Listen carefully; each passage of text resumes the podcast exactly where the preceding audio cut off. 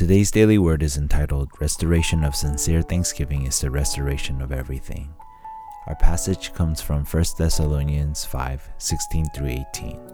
Rejoice always, pray without ceasing, give thanks in all circumstances, for this is the will of God in Christ Jesus for you.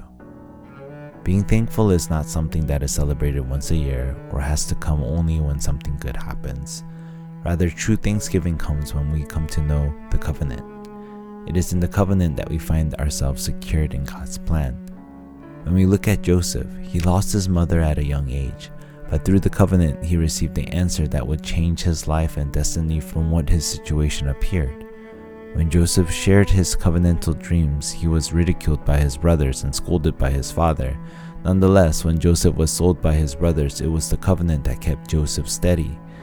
When we look at Moses, after fleeing Egypt after killing one of the Egyptian taskmasters, had nothing coming to Midian.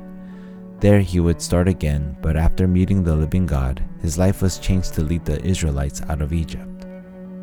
Samuel and David were both called when they were young children. Samuel was one who stayed close to the Ark of the Covenant as a young boy, coming to enjoy the presence of God. David was a shepherd boy who enjoyed God's presence when tending to the flock. God used both Samuel and David in great ways to transform Israel and the nations. The day of Exodus was a day of true thanksgiving because it wasn't just a day of freedom, but it also represented the plan of God to redeem humanity. Moses and the Israelites received the answer of the blood of the Lamb, which was Passover.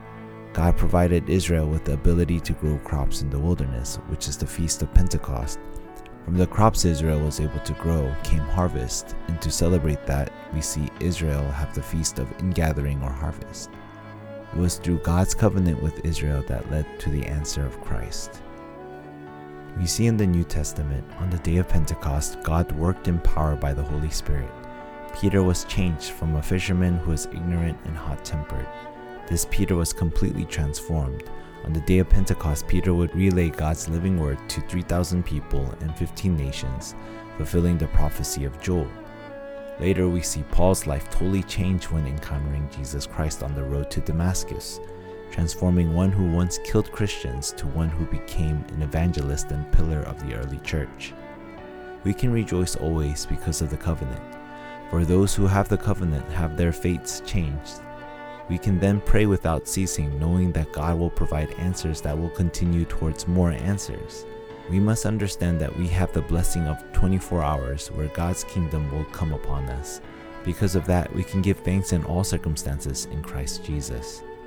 As we start this week, let us remember the covenant that Jesus is the Christ and find our source of security and strength, rejoicing in the Lord always, praying without ceasing giving thanks in all circumstances, for this is God's will for us in Christ Jesus.